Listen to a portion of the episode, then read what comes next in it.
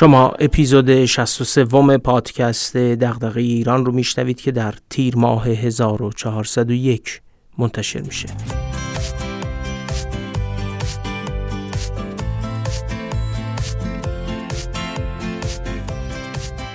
من محمد فاضلی هستم و تو این پادکست از کتاب و متونی میگم که میشه از اونها مباحثی درباره توسعه و بهبود مسائل جامعه ایران رو یاد گرفت. یا حداقل به سوالاتی از جنس دغدغه ایران بیشتر و بهتر فکر کرد.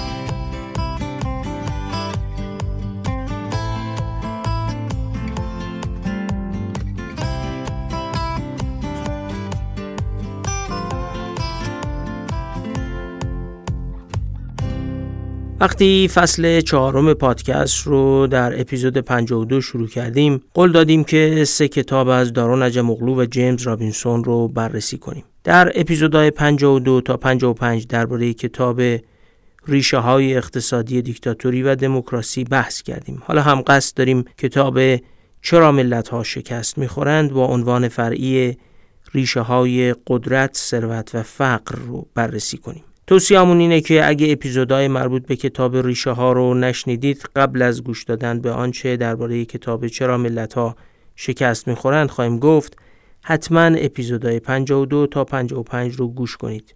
نه اینکه مستقل از اون کتاب نشه این رو فهمید ولی پیوستگی و تکاملی در ایده های عجم و رابینسون هست که سریالی گوش کردن و خوندن کتاباشون مزیت ایجاد می‌کنه.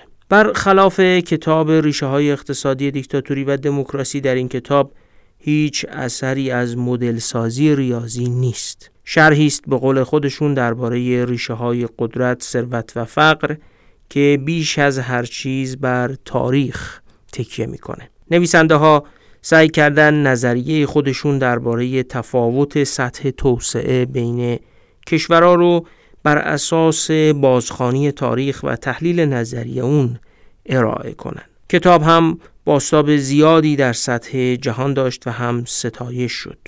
هم منتقدان زیادی بهش پرداختند. در فارسی هم دو ترجمه از این کتاب ارائه شده.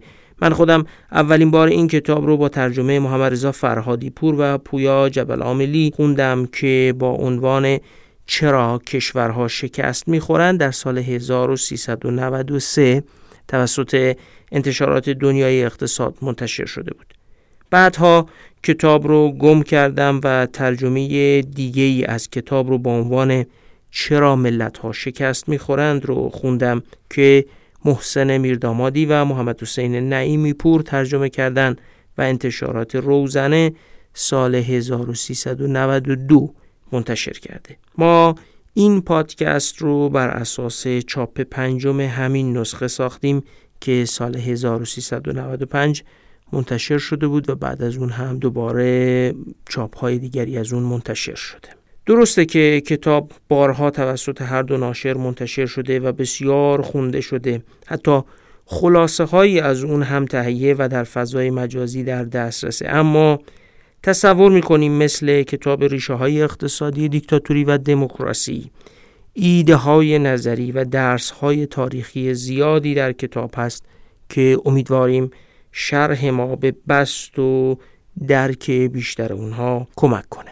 قبل از شروع بحث کتاب یه درخواست همکاری رو هم بگم. کسایی بودن که برای همکاری با پادکست دغدغه ایران اعلام همکاری کردن و داوطلب شدن. حالا ما به همکاری افرادی برای بهبود تولید محتوای پادکست نیاز داریم. دو نفر از مخاطبای عزیز پادکست به اسامی میر آرمان عدنانی و بهرام زوقی سایت پادکست دغدغه ایران رو طراحی و اجرا کردن. همه کار رو هم رایگان و اثر لطفی که به پادکست داشتن انجام دادن.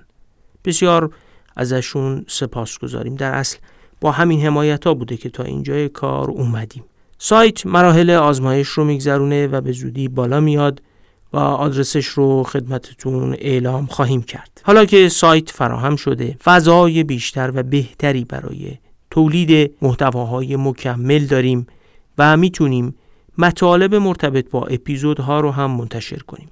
درخواست همکاری ما هم مربوط به کمک داوطلبانه برای همین تولید محتوای بیشتره. توضیح میدم که منظورم چیه. یه بار دوستی به هم گفت یادت درباره اون موضوع در یکی از اپیزودهای پادکستت صحبت کردیم؟ گفتم آره اما نمی‌دونم تو کدوم اپیزود بود. آخر هم نتونستم عین مطلب رو بر اساس نقل از کتاب پیدا کنم و در اختیارش قرار بدم.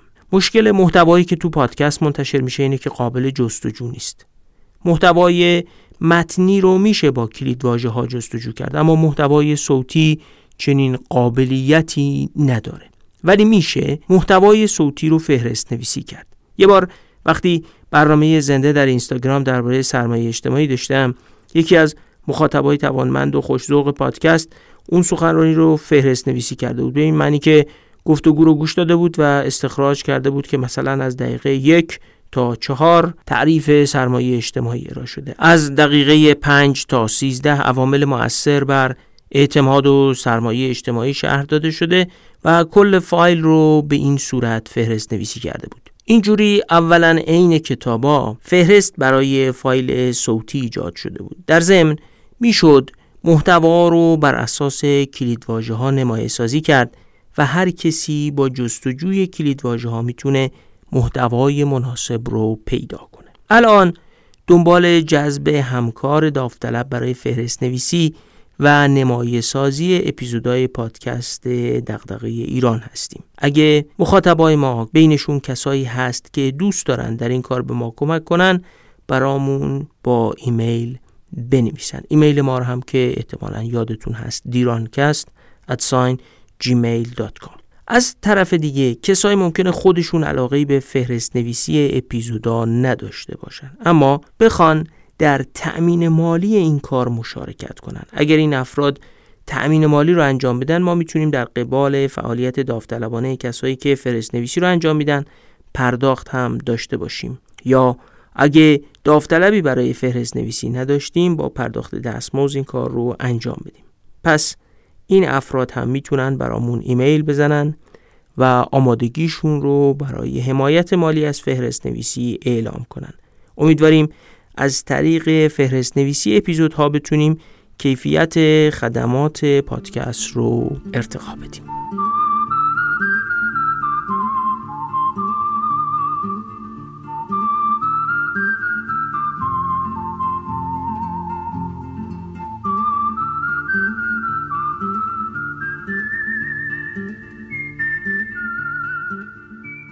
یه شهر به اسم نوگالس در آمریکای شمالی که با سیم خاردار در دو سوی مرز تقسیم شده. شمال مرز ایالات متحده آمریکاست و جنوبش مکزیکه. یه جغرافیا یه فرهنگ و اقلیم مشابه. حتی میکروبا و مرزای دو طرف مرز هم مثل همه. اما سلامتی و شادکامی مردم دو طرف مرز خیلی با هم فرق داره.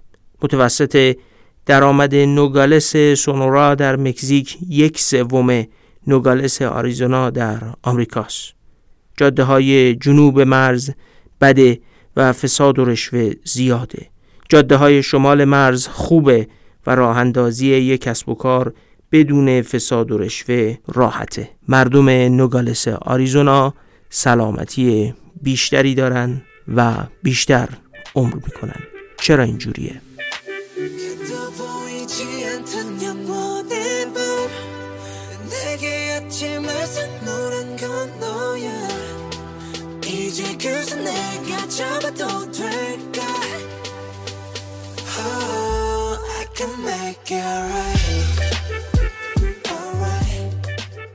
دو تا کشورن که تا 75 سال پیش یک کشور بودن هنوز برادرها و خواهرایی که دو طرف مرز زندگی می‌کنن با دو شرایط زندگی کاملا متفاوت زندن. یه زبان، یه فرهنگ و یه تاریخ مشترک دارن اما جنگ و سیاست اونها رو به دو کشور تبدیل کرد. وقتی در پایان جنگ جهانی دوم نیروهای شوروی شمال و نیروهای آمریکایی جنوب کشور رو تا مدار 38 درجه اشغال کردن. یک کشور که تا اون موقع یک پارچه و مستعمره ژاپن بود به دو قسمت تقسیم شد. کره شمالی و کره جنوبی. حالا آدمایی با یه زبان، فرهنگ و تاریخ مشترک دو سرنوشت کاملا متفاوت دارن. از اقتصاد و سطح درآمد سرانه و فناوریشون تا موسیقی گروه BTS کره جنوبی که عالمگیر شده ولی از کره شمالی نوایی جز دیکتاتوری گرسنگی و فقر در فضای جهان نمیپیچه. چرا اینجوریه؟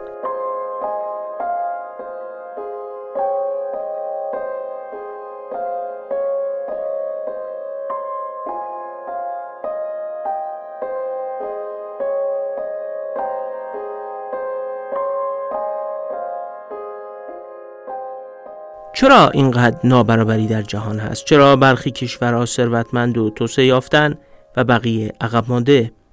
نظریه و فرضیه درباره نابرابری در جهان زیاد ارائه شده. عجم اغلو و رابینسون سه فرضیه زیاد مطرح شده رو مرور کردن و هر سه تا رو هم رد می‌کنن.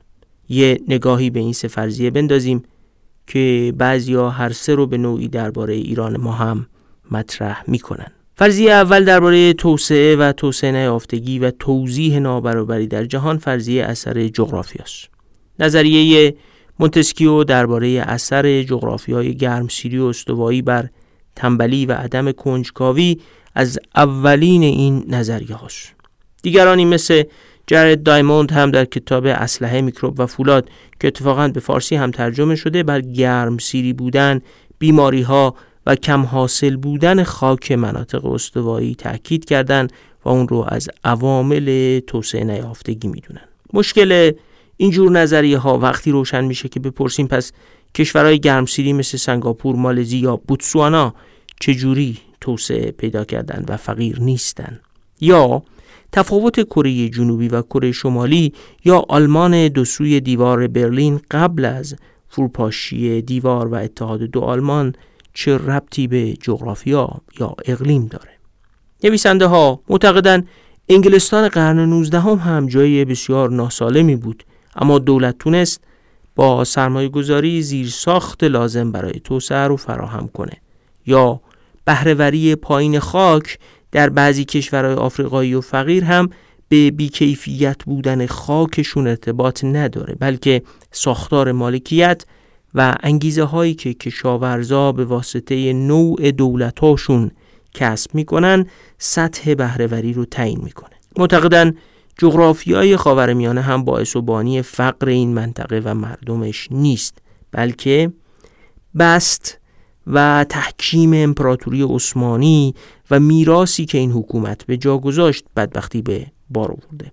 بنابراین فرضیه اثر جغرافیا و شرایط اقلیمی بر توسعه یا توسعه نیافتگی از نظر نویسنده های کتاب نادرسته و نمی‌تونه نابرابری های بین کشورها رو توضیح بده. البته شرح اثر جغرافیا بر توسعه نیافتگی فراتر از اون چیزیه که عجم و رابینسون مطرح کردن ولی به هر حال اونها این فرضیه رو ناکافی می‌دونن. فرضیه دوم درباره توسعه نیافتگی. اثر فرهنگ رو مد نظر داره. فرضیه فرهنگی میگه مردم برخی کشورها ذاتن تنپرورن یا ترکیبی از دین، عرف و ارزشهای خاص سبب توسعه نیافتگیشون شده. عواملی مثل بیاعتمادی رو هم خصیصه فرهنگی می‌دونن و البته این عامل در ادبیات توسعه خیلی نقش موثری ایفا کرده. دین هم در ادبیات توسعه بعد از ماکس وبر جامعه شناس آلمانی به عنوان عامل مهم توسعه یا توسعه نیافتگی مطرح شده. اما در نگاه نویسنده های کتاب عامل مؤثر نیست. نویسنده های کتاب در مقابل اعتقاد دارند عدم بکارگیری فناوری به عنوان مهمترین یا یکی از مهمترین عوامل توسعه محصول فرهنگ کشورهای توسعه نیافته و بالاخص آفریقایی ها نیست. بیاعتمادی آفریقایی ها به همدیگر رو که امروز ممکنه واقعیت داشته باشه محصول ساختار نهادی تاریخی این کشورها می‌دونن که در طول تاریخ به حقوق بشر و حقوق مالکیت در آفریقا ضربه زده. اونا همچنین معتقدن هیچ یک از موفقیت های اقتصادی شرق آسیا رو نمیشه با شکلی یا محتوایی از مسیحیت مرتبط کرد و به همین ترتیب اعتقاد دارن رابطه بین اسلام و فقر در خاور میانه هم جعلی و مبتنی بر اندیشه های نادرسته. به این ترتیب شواهدی میارن که عملیت موثر فرهنگ در توسعه یا توسعه نیافتگی رو رد می‌کنن. نویسنده های کتاب چرا ملت ها شکست می‌خورند از مثال مصر برای بررسی اثر فرهنگ به خوبی استفاده می‌کنن. اونا معتقدن مصر به رقم فرهنگ یکسانش در دوران محمد علی در قرن 19 و پس از اون به دلیل متوقف شدن اصلاحات بروکراسی ارتش و نظام مالیاتی شاهد دو دوره متفاوت رشد اقتصادی بوده. یک دوره رشد در عصر محمد علی و یک دوره رکود و عقب ماندگی پس از اون. بنابراین نمی‌تونه یک کشوری با یه فرهنگ ثابت و یکسان در دو دوره بر اثر متغیر فرهنگی این نوسان در توسعه رو تجربه کرده باشه. آرژانتین و اوروگوئه هم علا رقم اروپایی تبار بودن بخش بزرگی از جامعهشون و حتی بیشتر بودن نسبت اروپایی به جمعیت بومی در مقایسه با آمریکا و کانادا عملکرد اقتصادی خوبی نداشتن. یعنی فرهنگ مردمان اروپایی آرژانتین و اروگوئه سبب نشده که بهتر از آمریکا یا کانادا توسعه پیدا کنند. فقر چین در زمان ماو هم به فرهنگ چینی ارتباط نداشته و از نوع هدایت سیاسی جامعه چین ناشی می شده کما اینکه بعد از تغییر سیاست های چین در عصر دنگ شیاوپنگ مسیر اقتصاد چین تغییر کرد در حالی که فرهنگ چینی نمی‌تونست در اون مدت بسیار کوتاه در فاصله بین مرگ ماو در 1976 تا دو سال بعدش تغییر معناداری کرده باشه. عجم اغلو و رابینسون بر همین اساس معتقدن فرضیه اثر فرهنگ بر توسعه هم ناکافی و نابسنده است. فرضیه سومی که بررسی می‌کنن اسمش هست فرضیه قفلت. یکی از اون فرضیاتی که مکرر درباره توسعه نیافتگی مطرح شده اینه که سیاستمدارا نمی‌فهمن یا راهکار توسعه رو بلد نیستن. نویسندگان انکار نمی کنن که نمونه های مشهوری از قفلت سیاستمدارا از عواقب ناخوشایند سیاست ها و اقداماتشون وجود داره. یعنی از سر نفهمی و ندونستن یه کارهایی کردن که عاقبتش معلوم نبوده و به هر حال مشکلاتی به بار آوردن. اما شواهد تاریخی متعددی هم وجود داره که نشون میده اگه مشکل از قفلت بود. جا داشت که رهبرای با حسن نیت بعد از چند بار آزمون و خطا به سرعت با نوعی از برنامه که سبب بهبود رفاه و درآمد شهرونداشون بشه دست به اصلاحات بزنن. اما خب آشکارا تو طول تاریخ دیده شده که سیاستمدارا راهبردهایی رو انتخاب می‌کنن که منابع رو به گروه های خاصی منتقل می‌کنه. و مانع اصلی اصلاحات واقعی خودشون هستند. بنابراین قفلت یا نفهمی سیاستمداران نیست که سبب توسعه نیافتگی میشه به این ترتیب نویسنده های کتاب دنبال عامل دیگری برای توضیح دادن تفاوت سطح توسعه یافتگی بین کشورهای جهان میگردند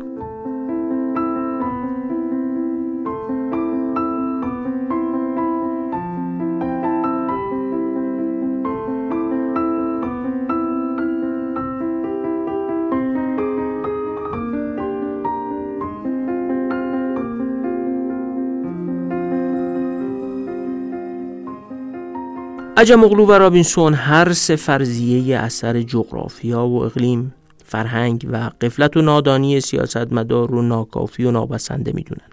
تأکید دارن که باید با مسئله توسعه نیافتگی از این زاویه روبرو شد که تصمیمات چگونه گرفته میشن و چه کسایی تصمیم می‌گیرن. این دو سوال هم مستقیما به عرصه سیاست ارتباط دارن و بنابراین پرسش از توسعه یا توسعه نیافتگی رو باید در عرصه نهادهایی دنبال کرد که بر اساس اونا میشه تعیین کرد که کیا و با چه شرایطی تصمیم می‌گیرن. این نظریه توضیح میده اینکه کیا و چه جوری تصمیم می‌گیرن تو طول تاریخ و تحت تاثیر مجموعه از متغیرهای درونی و بیرونی مثل استعمار مسیر نامقدر و پیش بینی نشده تاریخ و مجموعه ای از بزنگاه ها و کنشگری های عاملان و انسان ها در لحظات خاص تاریخی پدیدار و تعیین میشه. اونا معتقدن تفاوت نهاد هاست که تفاوت توسعه رو بین کشورها توضیح میده. یه بار تو اپیزود 52 مفصل توضیح دادم که نهاد چیه. نهاد اون رویه ها و ترتیباتیه که قدرت سیاسی قانونی رو تخصیص میده. داگلاس نورس تاریخنگار اقتصادی برنده جایزه نوبل معتقد بود نهادها همون قواعد بازی در یک جامعه به شکل رسمی تر محدودیت که حاصل طراحی و ساخت بشرن و به تعاملات بین آدما شکل میدن. نهادهای سیاسی تخصیص امروز و آینده قدرت سیاسی بین گروه های اجتماعی مختلف رو تنظیم می‌کنن. حالا باید مثل کتاب ریشه های اقتصادی دیکتاتوری و دموکراسی که تو اپیزودهای 52 تا 55 تعریف کردیم ترکیبی از تاریخ و نظریه رو براتون تعریف کنم تا نظریه نهادگرای کتاب چرا ملت ها شکست می‌خورن؟ خودش رو عیان کنه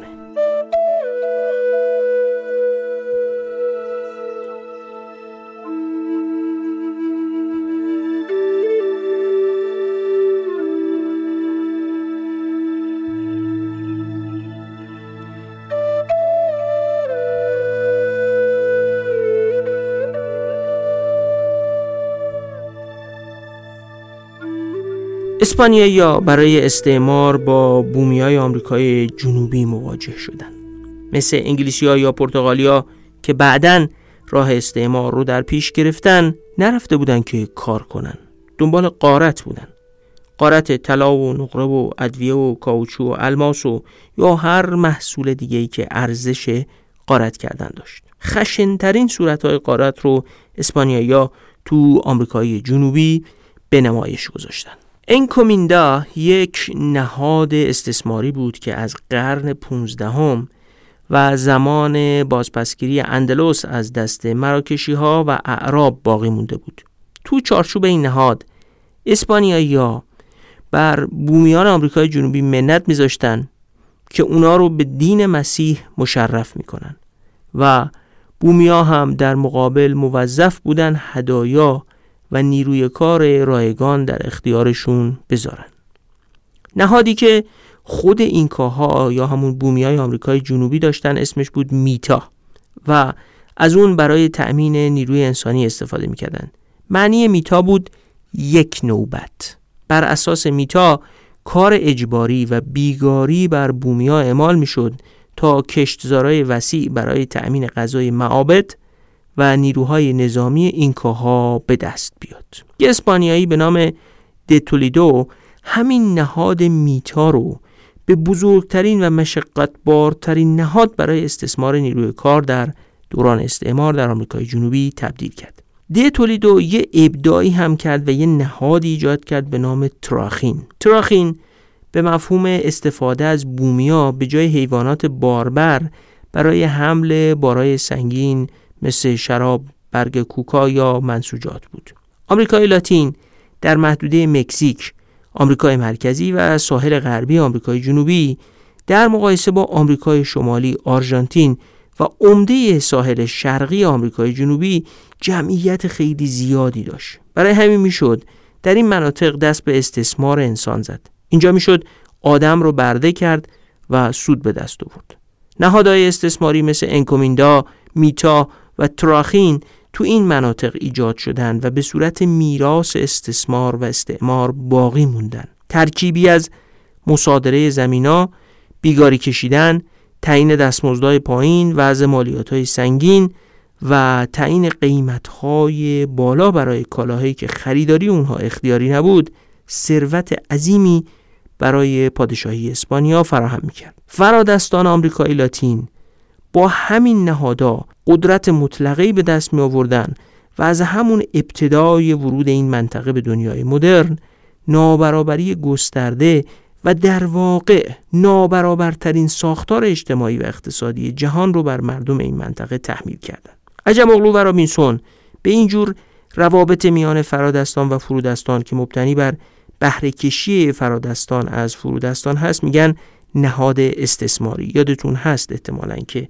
این فرادستان و فرودستان رو در همون مدل سازی مربوط به گزارهای دموکراتیک یا پیدایش دموکراسی در کتاب ریشه ها به کار برده بودن. این جور نهادها یعنی نهادهای استثماری می‌تونن یه رشدای موقتی هم ایجاد کنن ولی ذاتشون بی ثباته. رشد بی ثبات. مایاها تو آمریکای جنوبی خودشون بدون استعماری همچین نهادهایی داشتن. اما نهاد استثماری ذاتا ضد نوآوریه. باعث جنگ بین فرادستان میشه و فروپاشی سیاسی نتیجه چنین نهاداییه.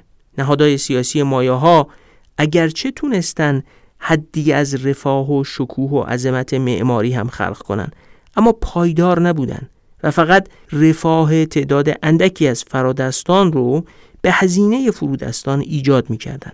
و به همون میزان که این نهادها منافع چشمگیر برای حاکمان ایجاد می‌کردن دیگران رو هم برمیانگیختن تا بجنگن و خودشون جایگزین طبقه حاکم بشن. این خودش سرچشمه بیثباتی و نابودیه. به عبارتی وقتی دستیابی به قدرت سیاسی تنها راه مؤثر و مهم کسب ثروت باشه همه تلاش می‌کنن تا به اون قدرت سیاسی دست پیدا کنن و این خودش منشعی از رقابت های بیپایان در درون یک نظام سیاسی رو شکل میده و باعث بیثباتی میشه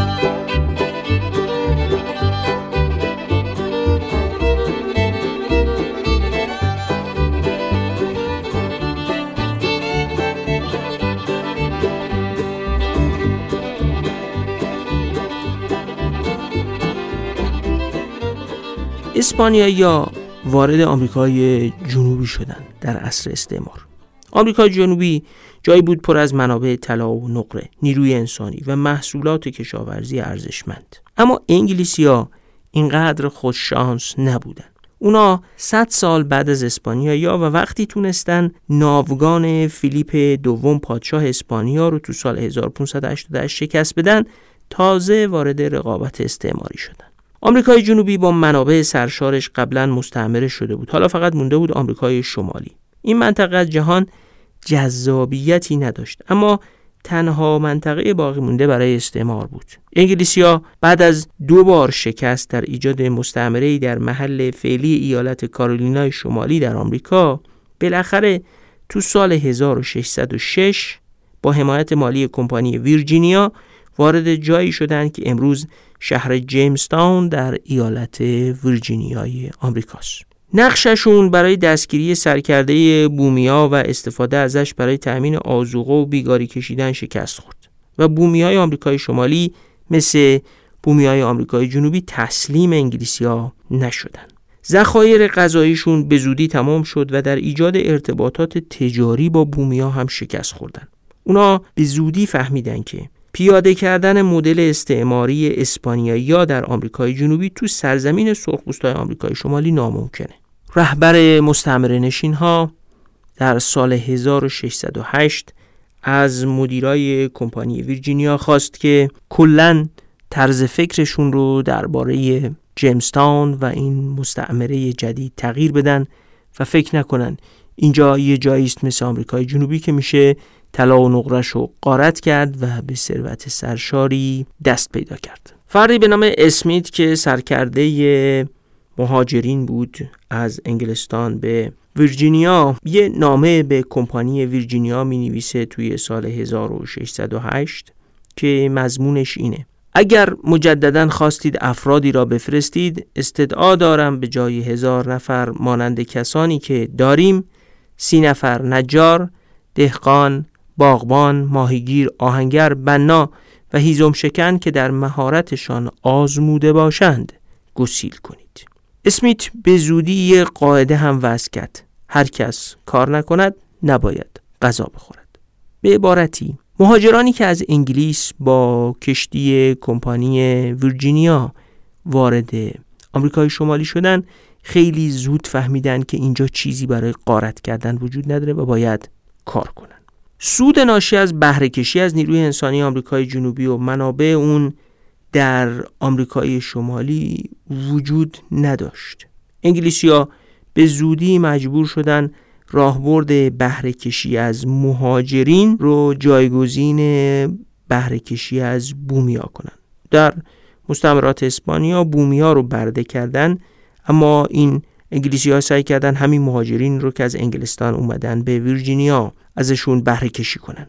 اما اینم نتیجه نداد و سال 1618 تنها راه حل برای تشویق به کار و سوداوری برای کمپانی ویرجینیا ایجاد انگیزه در مهاجرا بود. تو این راهبرد جدید گفتن به هر مرد مهاجر 20 هکتار زمین میدن و به ازای هر عضو خانوار یا خدمتکارایی که خانواده ها با خودشون به ویرجینیا می آوردن 20 هکتار اضافی هم می‌دادن. به این ترتیب مالکیت در مستمر نشین جدید تثبیت شد. در 1619 یک گرد همایی عمومی هم برگزار شد که طبق اون به تمامی مردان بالغ حق رأی دادن یعنی اونایی که تازه ده سال بود از اروپا وارد محل جدید شده بودن بین خودشون قواعد حق رأی وضع کردن. این شروع دموکراسی در آمریکا بود. دوست دارم یه نکته ای رو اینجا بهش توجه کنیم. اینا آدمایی بودن که تازه ده ساله از اروپا مهاجرت کردن به آمریکای شمالی. در ده سال فرهنگ ها خیلی تغییری نمی کنن. اون زمان هم اصلی نبود که آدم ها زیاد کتاب بخونن یا در مستعمره جدید گسترش دانش و اینها هم وجود نداشت. بنابراین این تحولی که در زندگی اونها پدید اومد و از حکومت های استبدادی و پادشاهی در یک کشوری مثل انگلستان اومدن و در آمریکا درخواست حق رأی کردن و بین خودشون مجمعی تشکیل دادن و این قانون رو تصویب کردن یک دستاورد فرهنگی نبود ناشی از افزایش آگاهی نبود در از شرایط زندگی عوض شده بود موازنه قدرت عوض شده بود. یادتون باشه تو کتاب ریشه های اقتصادی دیکتاتوری و دموکراسی دموکراسی رو اساساً به تغییر رابطه قدرت بین فرادستان و فرودستان ارجاع میدن عجم اغلو و رابینسون.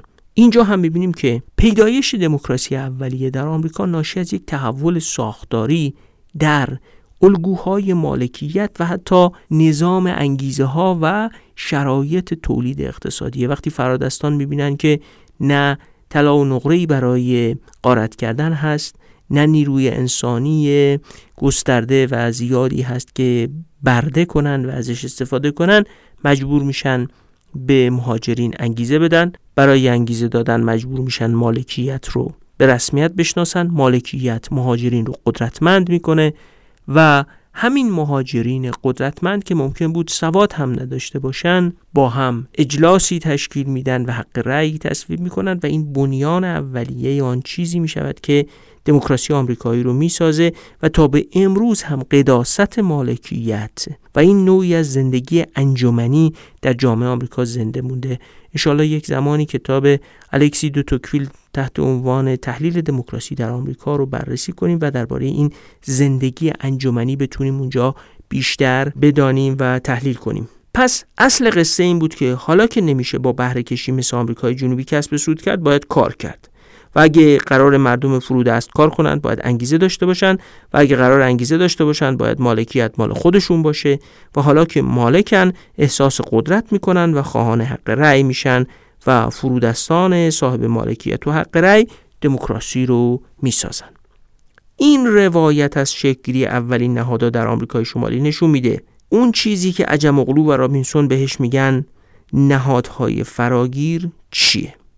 درست در مقابل نهادهای استثماری که در آمریکای جنوبی ایجاد شدن این نهادهای فراگیر برخلاف انکومیندا میتا یا تراخین افراد رو به تلاش نوآوری وادار می‌کردن. فرادستای انگلیسی تو سالهای 1632 و 1663 هم تلاش کردن نهادهای استثماری رو تحمیل کنن اما شکست خوردن. در تمامی موارد ثابت شد که تحمیل یه جامعه سلسله مراتبی متسلب بر مهاجرین غیر ممکنه به این دلیل که در دنیای جدید این مهاجرین گزینه های فراوانی پیش روشون قرار داشت و مدیران مستعمره باید مشوق هایی در نظر می گرفتن تا مردم روی زمین کار کنند.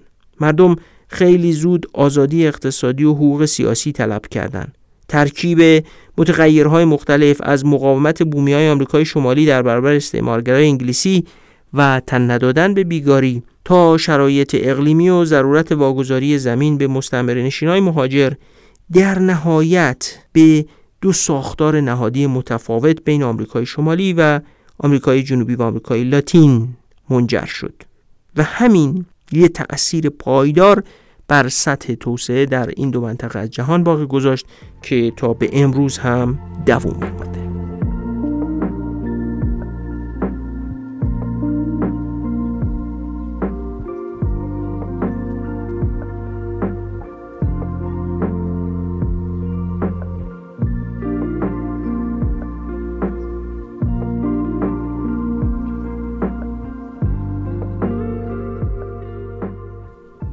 قانون اساسی آمریکا به یه نوعی در سال 1787 در فیلادلفیا نوشته شد اون نسخه اولیه اما به واقع این نسخه اولیه سال 1787 ریشش تو همون اجلاسی بود که یا گرد همایی یا مجمعی بود که مستعمره نشین ها در سال 1619 در جیمستان برگزار کردند.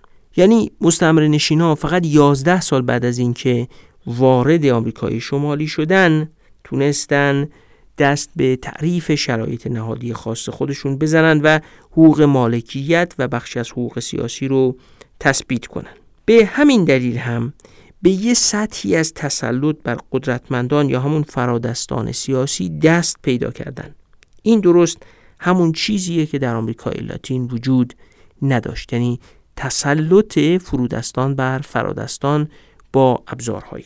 وقتی ناپل تو سال 1808 پادشاهی اسپانیا رو فتح کرد و ساختار سیطره اسپانیا بر آمریکای جنوبی فرو پاشید یه همچین نهادایی یعنی همون نهادایی مثل انکومیندا، میتا و تراخین رابطه فرادستان و فرودستان رو تنظیم می‌کردن نه نهادهایی از جنس قانون اساسی یا حقوق مالکیت و حقوق سیاسی که در آمریکای شمالی وجود داشت. فرادستان آمریکای لاتین در سراسر این قاره و برای مثال مثلا در مکزیک هرگز نمی‌خواستند به یک قواعدی مثل آمریکای شمالی تن بدن. یه دورانی از بیثباتی در آمریکای لاتین بعد از فتح پادشاهی اسپانیا توسط ناپل اون از راه رسید. فقط بین سالهای 1824 تا 1867 یعنی فقط در یه بازه 23 ساله 52 تا رئیس جمهور در مکزیک عوض شدن و بر سر کار اومدن که فقط چند تاشون مسیر قانونی رو طی کرده بودن. این نتیجه همون میراث نهادی است. گفتیم که میراث نهادی استثماری دستیابی به قدرت سیاسی رو بسیار مهم می‌کنه. بذارید خیلی ساده بگم. در کشورهای آفریقایی و کشورهایی که نهادهای استثماری دارن رسیدن به ثروت نتیجه دستیابی به قدرت یعنی کسی که قدرتمند میشه می‌تونه ثروت عظیمی هم بیاندوزه. اما در یه جامعه مثل آمریکا مثل انگلستان مثل ژاپن ثروتمندای عظیمی بروز می‌کنن. بیل گیتس ها وارن بافت ها و همتایانشون در ژاپن استرالیا انگلستان فرانسه آلمان پدید میان که حتی کسی اسمشون رو هم زیاد نشنیده و قدرت سیاسی مستقیم هم ندارن. اما نداشتن قدرت سیاسی مانع از دستیابی به ثروت و شادکامی مادی و مالی نمیشه. بنابراین یک رقابت مرگبار بر سر دستیابی به قدرت سیاسی شکل نمی‌گیره. این در حالیه که در مکزیک این گونه نبود و بنابراین در یه بازه 23 سال 52 رئیس جمهور جابجا میشن چون راه دست یافتن به ثروت همین قدرت سیاسی است. بنابراین در جایی که رقابت سیاسی مرگباری بروز می‌کنه نشانه آن است که دستیابی به ثروت هم از همین مسیرهای قدرت سیاسی امکان پذیره. بدیهیه که این نوع بیثباتی ها تأثیر شدیدی هم بر نقض حقوق مالکیت و تضعیف دولت باقی می‌گذارن. نهادایی در مکزیک دوران استعمار توسعه یافته بودند که درست برخلاف نهادهای آمریکای شمالی با استثمار بومیا و ایجاد انحصارات انگیزه های اقتصادی مردم رو از بین می بردن. اما تو آمریکای شمالی تضمین حقوق مالکیت انگیزه های اقتصادی و متعاقب اون قدرت سیاسی زیادی رو به مستعمر نشینا می‌داد و نظام انگیزه های فرادستان و فرودستان سیاسی رو هم به شکل متفاوت از آمریکای جنوبی تنظیم می‌کرد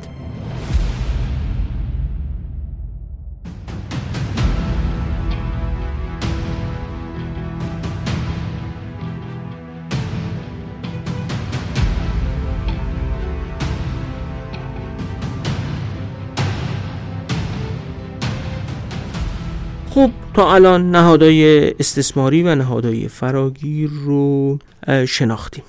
اینا اثرات ماندگاری روی کشورها باقی می‌گذارن. یه تحلیل تاریخی می‌تونه نشون بده که این اثرات تا چه حد متفاوت و بزرگه. اولین بار در قرن هفدهم در انگلستان بود که آینامه انحصارات در 1623 تصویب شد. در اصل با آینامه انحصارات بود که اختیار شاه برای دادن امتیازنامه حق اختراع رو ازش گرفتن. این سنت در آمریکا هم ادامه پیدا کرد. ساختار نهادات تو آمریکا هم یه جوری بود که به فرادستان انحصاری در ثبت امتیازنامه ها نمی‌داد. همین که انحصاری به دست فرادستان برای دادن امتیازنامه یا حق ثبت اختراع و بهرهمندی از امتیازهای اختراع داده نمی‌شد اثراتی داشت آمارا نشون میده در فاصله سالهای 1820 تا 1845 یعنی در مدت 25 سال فقط 19 درصد از اونایی که در ایالات متحده اختراع جدید ثبت کرده بودند از خاندانهای اصلی زمیندار یا صاحب حرفه بودند. 40 درصد کسایی که ثبت اختراع انجام داده بودند یا آدمایی بودن مثل توماس ادیسون که فقط آموزش های ابتدایی رو گذرونده بودن. در اصل ماجرا این بود که آمریکای تحت سیطره نهادهای فراگیر بر اومده از اون گرد همایی سال 1619 در جیمز تاون و قانون اساسی سال 1787 در فیلادلفیا به اونایی که فکر بکر داشتن اجازه می‌داد روی ثبت امتیازنامه اختراع کار کنن و به ثروت برسن. به عبارتی جهش صنعتی و اختراعات در قرن 19 هم در سالهای 1820 40 در میانه قرن 19 هم یه ریشه ای داشت تو 200 سال گذشته یعنی زمانی که سنت نهادی بنا شد که فرادستان رو کنترل می‌کرد و حقوق اقتصادی و سیاسی رو برای فرودستان تثبیت می‌کرد. نهادهای بانکداری هم اومدن به کمک این مخترع. وضعیت چگونه بود؟ تو سال 1818 حدودای حکومت فتلی شاه در ایران. 338 تا بانک در ایالات متحده فعالیت می‌کردن که ارزش کل داراییشون به 160 میلیون دلار می‌رسید. اینا تا سال 1924 یعنی حدوداً 106 سال بعدش تعداد بانک ها رسیده بود به 27864 تا و مجموع داراییشون هم حدود 27.3 دهم میلیارد دلار بود. بنابراین دسترسی مخترعا به سرمایه مورد نیاز برای ایجاد کسب و کارم خیلی آسون شده بود.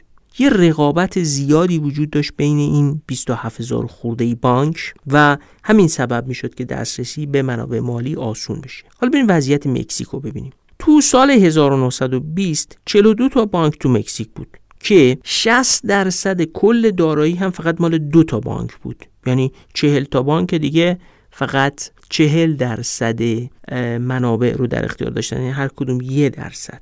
مقایسه کنید با اون 27864 تا بانکی که بدون انحصار در جامعه آمریکا فعالیت می‌کردن. در اصل رقابتی بین بانک های مکزیکی نبود. فقدان رقابت هم باعث شده بود که بانک ها بتونن نرخ بهره های بسیار بالایی رو به مشتریاشون تحمیل کنن. وام هم نوعا در اختیار قشر ثروتمند جامعه قرار می گرفت که قبلا هم آدمای برخورداری بودن. عجم اغلو و رابینسون در اصل نشون میدن که تفاوت دو نهاد بانکداری در ایالات متحده و مکزیک چگونه تحت تأثیر نهادهای سیاسی هم بوده. انگیزه های بانکدارای آمریکایی و مکزیکی فرقی نداشت. همشون می‌خواستن کسب سود کنن. اما اما محیط نهادی آمریکا مسیر متفاوتی رو پیش روی بانکدار آمریکایی قرار می‌داد. اونا تحت حاکمیت قوانینی فعالیت می‌کردند که سیاستمدارای آمریکایی نوشته بودند و سیاستمدار آمریکایی هم بر اثر مواجهه با نهادهایی که در جامعه آمریکا وجود داشت و در جامعه مکزیک وجود نداشت از جمله نظام انتخاباتی انگیزه هاشون متفاوت بود سیاستمدار آمریکایی برخلاف سیاستمدار مکزیکی با نظام انتخابات مجدد مهار شده بود. در ایالات متحده برخلاف مکزیک شهروندان می‌تونستن بر اهل سیاست نظارت کنن و از شر کسایی که از مقامشون برای کسب ثروت شخصی یا ایجاد انحصار برای دوستاشون سود می بردن خلاص بشن.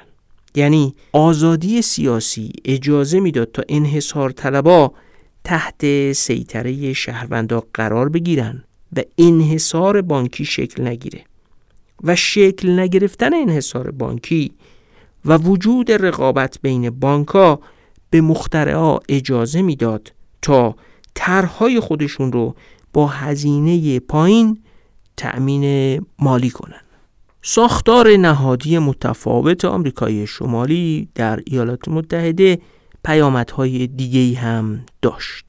بین سالهای 1785 تا 1862 در یک بازه حدوداً 80 ساله لوایحی در آمریکا تصویب شد و دسترسی عامه مردم به زمین رو فراهم کرد و نوعی مساوات و پویایی اقتصادی در ایالات متحده آمریکا رو برانگیخت این درست در مقابل وضعیت آمریکای لاتین بود که تو اونجا هرچی زمین بکر رو حاصل خیز و به درد بخور بود مال صاحبان قدرت و ثروت و رفقاشون بود.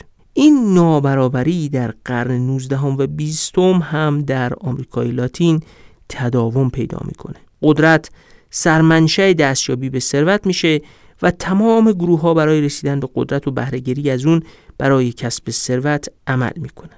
نتیجه طبیعی این وضعیت هم اینه که بیثباتی سیاسی در آمریکای لاتین کودتاها جنگهای داخلی به وضعیت عادی تبدیل میشه. میراث نهادی متفاوت آمریکای شمالی و آمریکای لاتینه که تفاوت بین این دو بخش رو رقم می‌زنه. در اصل تفاوت بین نوگالس یا نوگالس آریزونا در ایالات متحده و نوگالس سونورا در مکزیک ناشی از همینه.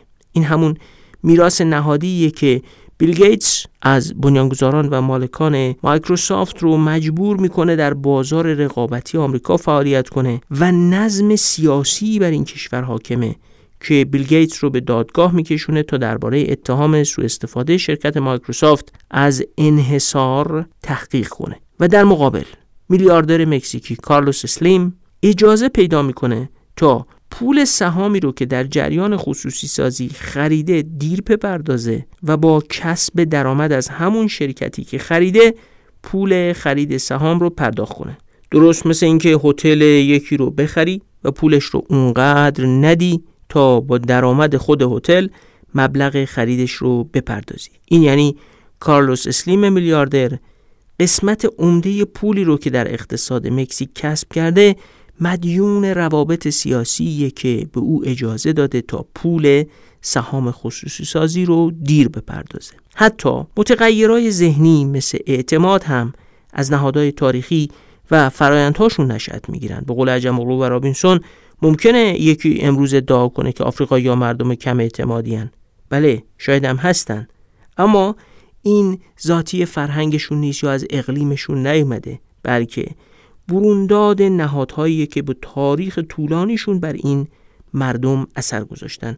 برای اون دسته شنونده های ما که اپیزودهای 12 تا 15 درباره دامهای اجتماعی و مسئله اعتماد رو شنیده باشن این بحث خیلی روشن و به نوعی خاطر است.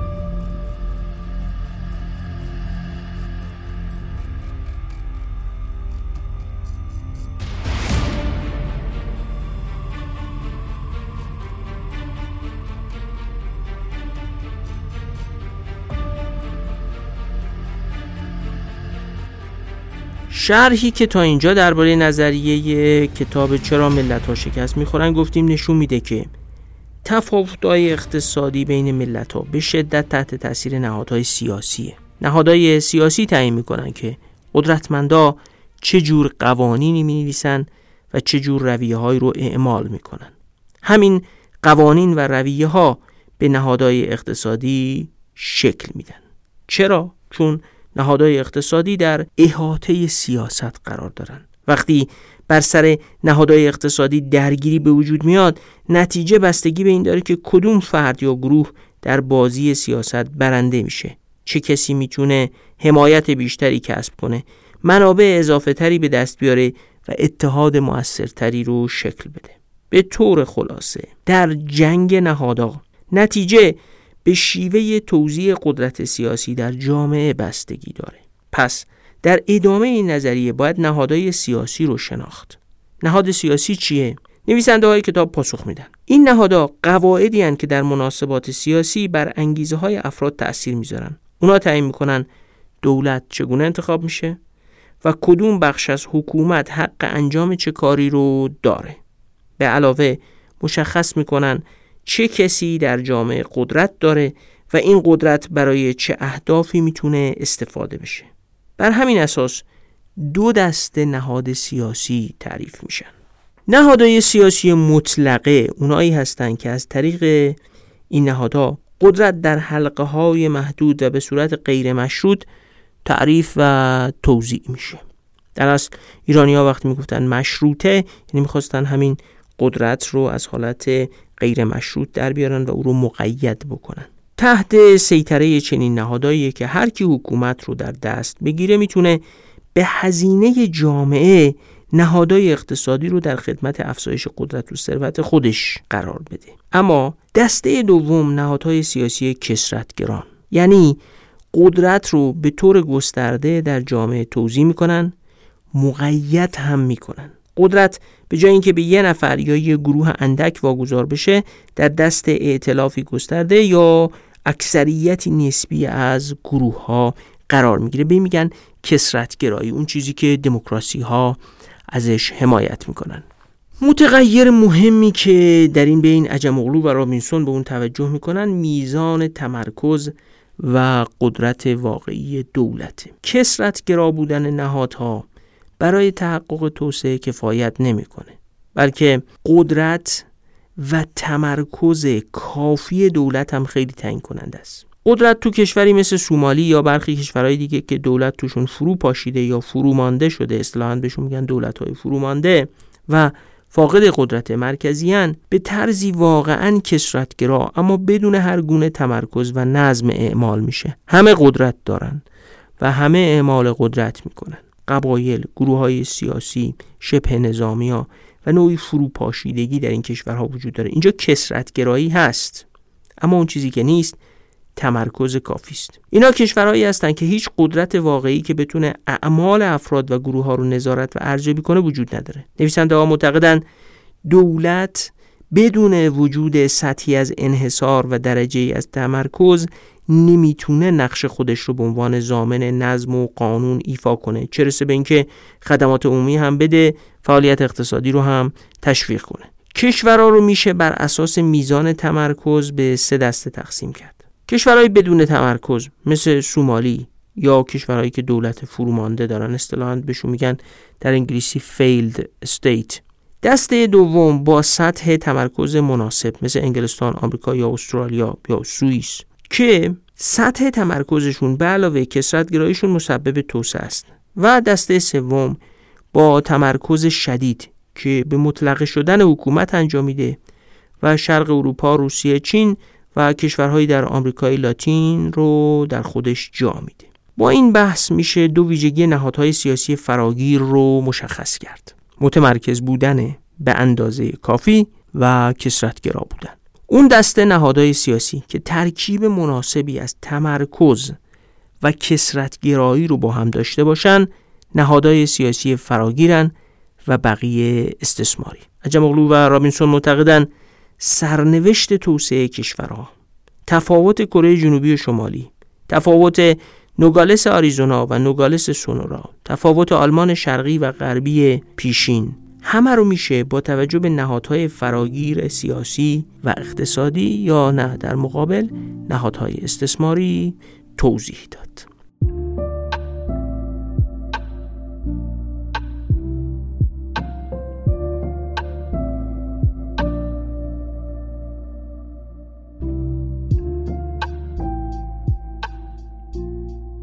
یه جنبندی خیلی مختصر از بحث داشته باشیم و بعد بریم سراغ اعلام نام برنده های پنج کتاب توسعه به مسابه توانمندسازی حکومت این اپیزود به طور خلاصه میگه تفاوت عظیم بین کشورهای توسعه یافته و توسعه نیافته رو نمیشه با تفاوت جغرافیا، اقلیم، فرهنگ یا دانایی و نادانی حکامشون توضیح داد. نویسنده های کتاب معتقدند تفاوت سطح توسعه رو باید با توجه به نوع نهادهایی توضیح داد که روابط بین فرادستان و فرودستان جامعه رو تنظیم می‌کنن.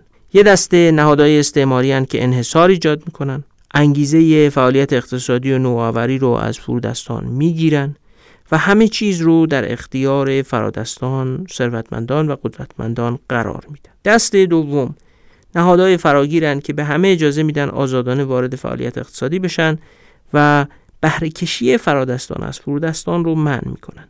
استثماری یا فراگیر بودن نهادها هم تحت تأثیر کیفیت نهادهای سیاسی.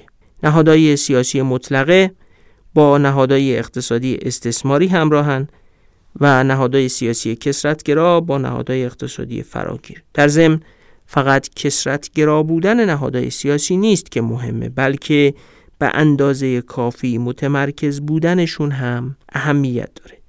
نهاد حکومت باید به اندازه کافی متمرکز باشه که بتونه کارکردهای اصلی حکومت مثل برقراری نظم و امنیت و تشویق کنش اقتصادی موثر رو انجام بده. خب ما تا اینجا تقریبا یک چهارم کتاب چرا ملت ها شکست می‌خورن رو شرح کردیم. تو اپیزودهای آتی انشالله به بقیه مطالب کتاب هم می‌پردازیم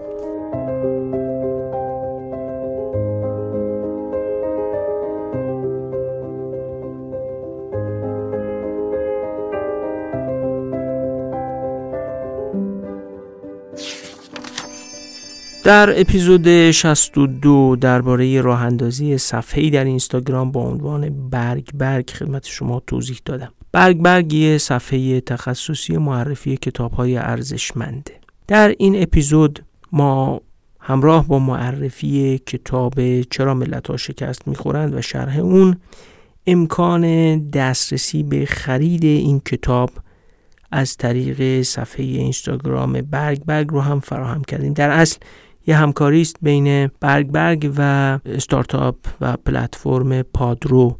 شما از طریق لینک پادرو که در بیو صفحه برگ برگ وجود داره می‌تونید به فروشگاه برگ برگ برید و کتاب چرا ملت ها شکست می‌خورن رو از اونجا هم خریداری بکنید. ضمن اینکه بقیه کتاب هایی هم که در صفحه برگ برگ معرفی شده از طریق پادرو و صفحه برگ برگ قابل خریداری هست. بنابراین اگر مایلید همراه با شنیدن اپیزودها درباره کتاب چرا ملت ها شکست می‌خورند کتاب رو هم خریداری بکنید. می‌تونید از طریق صفحه برگ برگ این کار رو انجام بدید. لینک دسترسی به صفحه برگ برگ و خرید کتاب چرا ملت ها شکست می‌خورند از فروشگاه برگ برگ در پادرو رو هم در توضیحات اپیزود قرار دادیم.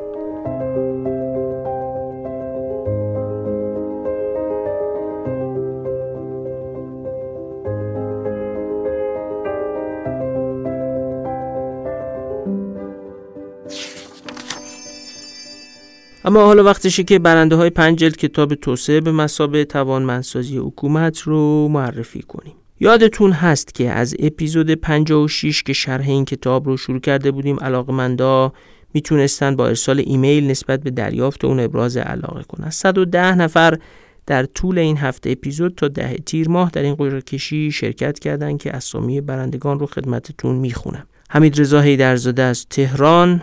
حمید رضا زارع بیدکی از یزد مصطفی رحیمی از عراق نیما مهدینیا از لنگرود گیلان و پریسا پیمان از تهران. انشالله هفته بعد کتابا رو به نشانیشون ارسال می‌کنیم. خب این هم از هدیه کتاب دور سیزدهم. بسیار خوشحالیم که به ما لطف دارید و شنونده این پادکست هستید. به شیوه های مختلف هم از ما حمایت می کنید از معرفی ما به دیگران و تبلیغ کردنمون تو فضای مجازی تا حمایت مالی که توی سایت ها می باشه از طریق کارت و حساب مجزای پادکست قابل انجامه. با همین حمایت های شماست که دلگرم و امیدوار ادامه میدیم. تا اپیزود 64 و ادامه کتاب چرا ملت ها شکست می‌خورند خدا حافظ